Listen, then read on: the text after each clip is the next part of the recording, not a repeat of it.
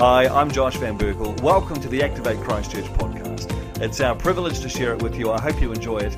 And if you ever find yourself in Christchurch, pop in and say hello. We'd love to see you. My job this morning is to just kind of sum up the series that we've been on. We've been doing a series on the armor of God, which we kicked into about six weeks ago. Uh, who can remember the pieces so far? Come on, we've got the belt of truth. Good job. What's next? Uh, we got the breastplate of righteousness, your feet fitted with readiness that comes from the gospel of peace. We all sound a little bit cultish now. What about we had the shield of faith, we had the helmet of beautiful, and then this morning we're finishing it off with the sword of the ah spirit. Good job. So what I want to do this morning is I just want to read through this passage again and I just want to highlight a couple of things that I've found uh, really interesting. Um, so we're going to pick it up in Ephesians chapter 6, verse 10. We'll read through it again. Uh, one of the things that I've been really challenged on since starting the Bible reading and, and just doing a little bit more research into reading the Bible and how different cultures do it is to have more respect and honor for reading the Bible. Like, it's not just like any other book. Like, the Bible literally is God breathed. It says that in 2 Timothy. All scripture is God breathed. In Hebrews, it says that the word of God is living and active. It's sharper than any double edged sword. It can separate, you know, bones and marrow, joints and flesh. And so when we put a scripture up on the screen, it's not like we're just reviewing a textbook from algebra. It's not like, hey, let's look at what page 72 of Physics 101 says. Like, this is the God breathed word. And so, one of the things I would love to see happen, you know, in my life, in the life of my family, and in the life of Activate, is a healthy awe for the Word of God. That when it comes up on screen, we're like, whoa, look at it. God wrote that through the hands of men. That's pretty wild. The creator of the universe inspired a man. He said, This is what I want you to write. And he wrote it down thousands of years ago. And here it is on a projector right? On a PowerPoint. I bet you Paul never thought that was going to happen, right? One day they'll take these words, they'll have this technology, they'll shine lights, and it'll be all red and white, and it's trippy. Finally, be strong in the Lord and in his mighty power. Put on the full armor of God so that you can take your stand against the devil's schemes. For our struggle is not against flesh and blood. Here's one of the things that I really kind of took out of this passage. It was just a renewed understanding and a reminder that our struggle is not against flesh and blood. Right? Your struggle is not against your family member. Your struggle is not against your workmate. Your struggle is not against that person at school. Your struggle is not against that rude customer. Your struggle is not against the guy that cuts you off in traffic. Should I? Yeah, I'll do it. I'm doing it. I'm going to do it. I told, I told the staff a story yesterday, and they're like, don't share that in church. I'm going to do it. So the other day, speaking of battle not against flesh and blood, I had what I would call a slightly lower than pastor experience. Yeah. Uh, I was driving literally into a pastor's meeting uh, where all the other pastors in town were, who are much better behaved than I am, were meeting. And this guy was being a jerk on the road. And he was driving far too slow. I was in a 100k zone, he was doing 70. You work out the math. That's 30k too slow, right? And he was in a flash car. I don't know much about cars, but it was clean. So it must have been a flash car. And it was like shining. And after a while, this is ridiculous. And so I pulled out to pass him. And as soon as I got near him, he just floored it. And I heard his engine go, and he just took off. And I thought, oh, man, like I know I was not in the best mood at the time. And so I pulled him behind him and I went, honk. And then in, in, he could see me in his mirror. I went, which is the universal, dude, what are you, what are you doing, right? And I saw him look up and then I won't do the action, but you guys know what the fingers looks like. In, in his car, he just goes, now.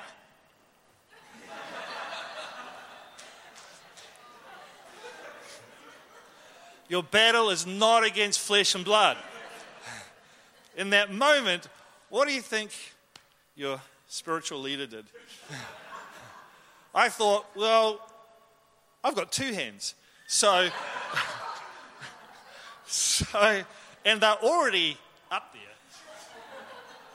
It's this from here to here is not, it, it happened before I even thought about it, right? So, this guy got two fingers back at him, and they were in separate hands. And, uh, and then we kept driving because we were in the country road. I was stuck behind him for another 10 minutes, and he would slow down to like 50 and then speed up and then slow down. And, oh, like, what the? And I just thought, man, if he shows up in church on Sunday, I am in trouble, right? Because he, he knows what this looks like. So I understand how hard it is sometimes to not engage with flesh and blood, but that's, they are not the battle, right? And I share that story because there's a part of me that's a little bit proud of it. Um, not really. It's, it's important for you to understand that nobody's perfect, and I try and set that example as much as I can.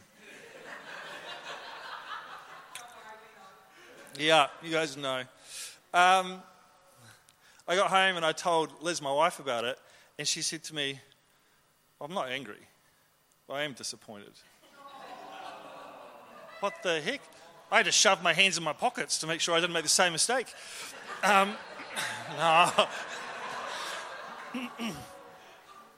Our battle is not against flesh and blood, right? This is what happens when I don't prepare beforehand. Um, our battle is not against flesh and blood. If you're having a problem with someone, go over to them, pinch them.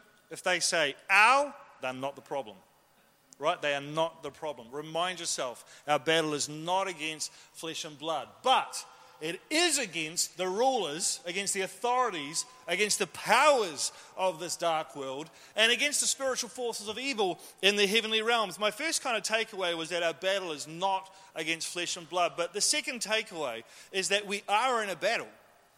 When Paul makes it very clear, he lists a number of things authorities, rulers, powers, spiritual forces of evil. There's a lot going on there. And so, my second takeaway is that the vast majority of Christians are, I would say, on the whole, fairly spiritually ignorant. On the whole. We're aware of it. Yes, we know about the God, there's God, and there's the devil, and there's angels and demons, and, and but that's pretty much it. But that's not the way that Paul operated. It's not the way the early church operated. It's not the way so many of my, my Christian heroes operate. I know so many Christians that are mature Christians. They have walked the walk and talked the talk. They've been in ministry for decades and they understand this kind of stuff. Uh, and the thing is that you've all heard the saying, ignorance is bliss. That is not true when it comes to war. It is not blissful to be in a war zone and ignorant of the fact that you're in a war zone. Doesn't really change anything. Right, Watchman Nee makes this comment. He says, To remove warfare from a spiritual life is to render it unspiritual. It's a pretty big statement, right? I love it. I've heard people say before, we're not natural beings having a supernatural experience. We are supernatural beings having a natural experience, or spiritual beings, maybe would be a better way of saying it, having a natural experience. But for the most part, most of us, if we were all honest, we got together in groups and we said, well, you know, what's your level of experience with spiritual warfare? How aware are you of what's happening around you spiritually? Most of us would go, look, pretty, pretty unaware. And so, another takeaway from this passage is I need to, as I suggest most of us probably do, need to build some awareness of this. Get some books, man, do some reading. Talk to people that are maybe a little bit more experienced and go, hey, look, how do I build an awareness of this? Um, because it's super, super important. At any given point in time, there are different influences trying to govern your thought life. You will have a thought that pops into your head, and that's you. That's brilliant. I think of stuff all the time. Sometimes it's great, sometimes it's terrible. Flipping the bird to another guy, not a good thought, right? I'm not going to try and blame that on anything else. That was me. I was having a bad day. It was my flesh, my issue. I'm not going to try and pin that on some negative spiritual force. That was just me, right? Take ownership for that. It wasn't my proudest moment. But then there are other times when the enemy will sow a seed of thought. And he will throw, as Paul talks about soon, an arrow your way. And the devil's very clever. He uses, uh, he doesn't refer to himself. He doesn't be like, you know, hey, Dan, it's the devil here. Got a suggestion for you. Thinking that maybe you should just get a little bit depressed because work's not going so well. Just looking at it from the outside in, think that maybe, you know, you should reevaluate. The devil's not like that. He just says things like, oh man, my work's not working well. And he just pops it into your head. And because he uses personal pronouns like I or me or we, we just go, oh, that's me. I thought that. You stand in front of the mirror, I'm ugly. That's, that's not you. Right? That's the enemy who just says, I'm ugly, and just drops it into your head. And because we're so unaware of this spiritual world that we live in, we're powerless against it. Uh, and then, of course, the third person that can insert thoughts into you is, is God. And He'll drop things into it like you're beautiful. You know, you're fantastic. I love you. I'll never leave you. All that kind of stuff. So, second takeaway for you to mull over is that we need to be aware of the fact that we are in a spiritual battle. Right, now let's jump forward. Therefore, put on the full armor of God so that when the day of evil comes, you may be able to stand your ground. And after you've done everything to stand, I mentioned this last time, but another takeaway is that we put on the full armor of who? God, right? Nathan doesn't put on the armor of Nathan. Ioane doesn't put on the armor of Ioane. We put on God's armor. It's his breastplate, it's his belt, it's his helmet, it's his sandals. It's because of what God's done for us. What's fascinating, right, is that there are four pieces of armor that once they're fitted, they are fitted in place, and that's it breastplate, helmet, shoes, belt. Once they're in, you got them on, you don't have to worry about it. There are two pieces of armor that we do have to move around, that we work in partnership with God on. And one of those Dan talked about a couple of weeks ago is the shield of faith. You have to pick that up. You've got to move that around. If arrows are coming at you high, boom, high, low, you've got to move that around. So there's a partnership that happens between us and God when it comes to faith. It's still God's shield. The fact that we have faith is still a gift from God, but we need to partner with Him. You know, physical obedience brings spiritual release. One of my favorite sayings. Sometimes faith looks like something, like Dan talked about, taking your shoes off. Went through that. Shoes on this morning, though? I see. You know, and then the other piece, which we'll talk about in just a moment, is the sword. So stand firm then with the belt of truth buckled around your waist. Good, locked in. Breastplate of righteousness in place. With your feet fitted with the readiness that comes from the gospel of peace. And then in addition to all this, take up the shield of faith with which you can extinguish all the flaming arrows of the evil one. Here's another takeaway for you. Uh, when you read your Bible, read with curiosity. Read it with curiosity. Read it and go, whatever I read this morning, I'm not going to stop reading until I've got four or five questions. I heard someone say once that anytime you read something that you don't understand, which is like every day, right, it is an invitation from the Holy Spirit to dig deeper. How often do we read through our Bible, whatever it might be, Romans, Ephesians, Genesis, and we just read through it, and at the end of it, we're like, well, there's a whole bunch of stuff in there that I didn't really understand. And that's still better than not reading your Bible at all. Like, that's still better than not reading it at all. Jared talked last week about how, you know, when you read it, you know, your brain can, you know, they've proven scientifically that none of us ever forget anything. Every single thing that you have ever experienced is logged in there. It's not like your brain deletes it when it runs out of space. It moves things from short term memory to long term memory. Recall is the problem, right? But there are things that if you have the right techniques, some of them are kosher, some of them are not kosher, but you can go into memories that you haven't accessed for decades, right? From when you were a kid, and it's in there. And so when you read your Bible, it goes in there. And then when it's in there in years to come, the Holy Spirit can just tap on that, bang, that thing pops out. It's happened to me so many times. A verse will pop into my head that I haven't thought of for years. But what the Spirit can't do is get you to remember something that you never read in the first place. So reading is still better than not reading, but reading with curiosity is fantastic. The number of times that I read my Bible and I'll go, you know what, to be honest, Josh, I didn't understand any of that. And so I'll stop and I'll go, I'm not going to move on until I have some understanding here. We have this beautiful thing now called Google, which is fantastic. Back in the old days, right, you had to spend thousands of dollars on concordances and dictionaries and books and studies and commentaries. If you didn't understand it, you were kind of just stuck. Whereas now you can literally go, what does Exodus 1:12 mean? Just type it in, and there's all the stuff, different people. Some of it's rubbish, but there's a lot of good stuff on there. So when I read this, I asked the question why are the arrows on fire? When you read, read with curiosity. Don't just read flaming arrows and then carry on. Why are the arrows on fire? Why didn't Paul write all the arrows? Why did he take the time to say they're on fire? It'd be so easy to just skip over that and carry on reading.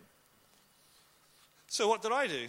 I thought, well, I need to Google why they lit arrows on fire. Because that was a thing, right? Who's seen Gladiator or any of those movies? They light the arrows on fire. And so I read about it, and they say, look, the flaming arrows are a pain in the neck.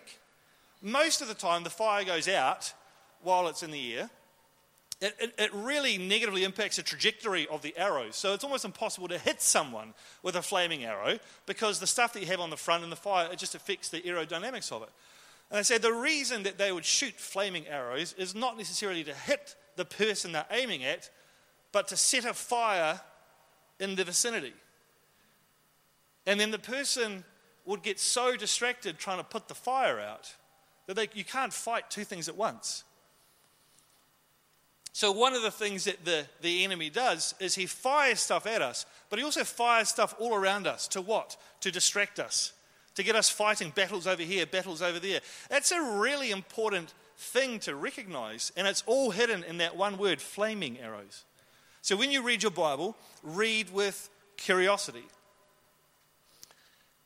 Take the helmet of salvation and the sword of the Spirit. This is interesting to me because it's called the armor of God, but the sword of the Spirit. It's like God says, hey, this, this, bit's, this bit doesn't belong to me, this bit belongs to the Holy Spirit which is the Word of God. And pray in the Spirit on all occasions with all kinds of prayers and requests. That word, word in the Greek, is very often interpreted as either logos, which means the written Word of God, or rhema. Who's heard of radio rhema? Right? Now you go, ah, learn something in church every day. Rhema is the spoken Word of God. This word is translated from the word rhema, so it's not actually talking about scripture per se, it's talking about the actual audible voice of God, like the, the word of God that comes out of his mouth. So it's not always practical and possible for you to be in the middle of a spiritual battle. Maybe it looks like you're dealing with someone. Maybe it's wrapped up in flesh and blood, but that's not who the battle is against. Maybe you're driving behind someone who's being a plonker and you feel like my battle's against him, but it's not. It's just the enemy understands that you've had a terrible day, that you're susceptible to a little bit of frustration right now. For whatever reason, he's just asked this guy to drive like an inconsiderate whatever. In that moment, it's not always applicable to just go, well, what does the Bible say right now? I'll just open my Bible and, ah! Right? Like that wouldn't work when you're driving down, that was me crashing, when you're driving down the motorway. What the word is talking about here is the, the spoken word of God, like the Rhema word of God. And so in that moment, it's God saying, dude, chill out. This is not worth getting stressed about. Remember, the Bible says, do not be anxious about anything. It's that spoken word of God. Now, if you're someone that struggles or feels like you struggle to hear, you know, the voice of God, then reading your Bible is by far the single best thing you can do. Because every word that's written in the Bible is inspired by the voice of God. I gave uh, Dan and Amanda a card yesterday. We had the staff around and we were just doing a little bit of praying, and Steve as well, eldership, planning for next year. And at the end, we gave them a card to say thank you. And I had written, you know, something in the card. And Amanda said to me, I can hear your voice. Remember that? I can hear your voice in the card. Because I write like I talk, and I talk like I write, right? And uh, when you read a card from someone that you know well, you hear their voice. Right? I'm reading a book at the moment by Francis Chan. I've listened to a lot of Francis Chan. So when I read his book, I hear, I hear Francis Chan talking. And the Bible is like that. The more you read the Bible, the more you become familiar with the way that God talks, with the voice. I heard somebody say once if you want to hear the voice of God, read your Bible. If you want to hear the audible voice of God, read your Bible out loud. Right, so good. So it says, take the sword of the Spirit, which is the word of God. So that word of God is that Rhema voice of God. It's, it's God when you're saying, ah, oh, man, I'm struggling in this area. It's that voice that comes and says, hey, here's how you deal with it. Now, just to wrap up, I'll get the bandage up up a stage. But I want to have a quick look at that word sword because the temptation is to picture a huge sword. You know, you see a drawing of these guys, they've got breastplates on, they've got their shield, and they've got this huge sword, and it's kind of glowing. That's not the sword that Paul's talking about. Uh, if you look at the Greek word for this particular sword, which I did, and then I did a bit of a study on it, looked at some medieval sites, and it is, it is more akin to a dagger. It would traditionally be between sort of 9 and 18 inches long. It would be strapped to the belt. It's not this traditional three foot long broadsword that we kind of think about. It's this little dagger. And one of the main reasons that they use it's the same sword that in the Bible it talks about Peter cutting a guy's ear off. I don't know if you've ever like I've read that and I've thought how how do you pull out like a like a huge sword and swing it and just cut a guy's ear off? Like how does you know? But it wasn't. It was this sort of nine inch foot long dagger. He would have just gone and just lopped it off. Uh, in fact, I found an instance where Homer, the philosopher, not the Simpsons character, uh, had referred to the same sword as a kitchen knife in his early writings. And the, the main function, or one of the main functions, as I understand it from the research that I did, of this sword is that they would use it to dig out arrowheads. So here's the question for you this morning What happens when an arrow gets through. When you've got your shield up or not up because you're feeling unenthusiastic about things, or I don't know if you've ever felt like this, like, oh, I just don't have the faith for this right now. I just I can't even get my hand up. And there's a gap, maybe your breastplate has slipped down a little bit, you're feeling not that flash about something, and one of those fiery arrows, it gets through. What happens then. Breastplate's no good once the arrow's through it. You can't wave your shield around after you've been hit. Be like, doesn't count. Belt, shoes, helmet, none of that stuff helps once the arrow's in. That's where the sword of the Spirit comes along because what this little dagger would do is they would, they would use it to dig that arrowhead out. Sounds a little bit painful. Right? So, in a practical sense, this is what it looks like. It looks like you getting up in the morning and, and, and maybe you're having a bad day. Maybe your breastplate of righteousness is a little bit sloppy. Maybe you don't have the energy to hold that shield of faith up. And maybe something happens and, and you say something to yourself like, you know what? I am not, I'm not a good person. Or I'm a bad mum. Or I'm failing as a husband. Or whatever it might be. What is that? That's an arrow that's it's got through your defenses somehow and it's, it's, it's hit you. You take the sword of the Spirit, which is the Word of God, and you dig it in and you say, No. Now, the, the Bible says that I am loved by God. The Bible says that I am fearfully and wonderfully made, right? The Bible says this, the Bible says that, the Word of God says this. You know, God speaks to you in that moment, and you use that word, that sword, to dig that arrow out so that it can't infect you, it can't fester, it can't do any long term damage. Does that make sense? So we've got the shield of faith, we've got the sword of the Spirit, we've got the breastplate of righteousness, we have the feet thing fitted with the redness of the gospel, belt of truth. We're good to go. In theory. But one thing I would say, and I'll finish with this, and uh, we'll sing a song. You guys want to sing a song?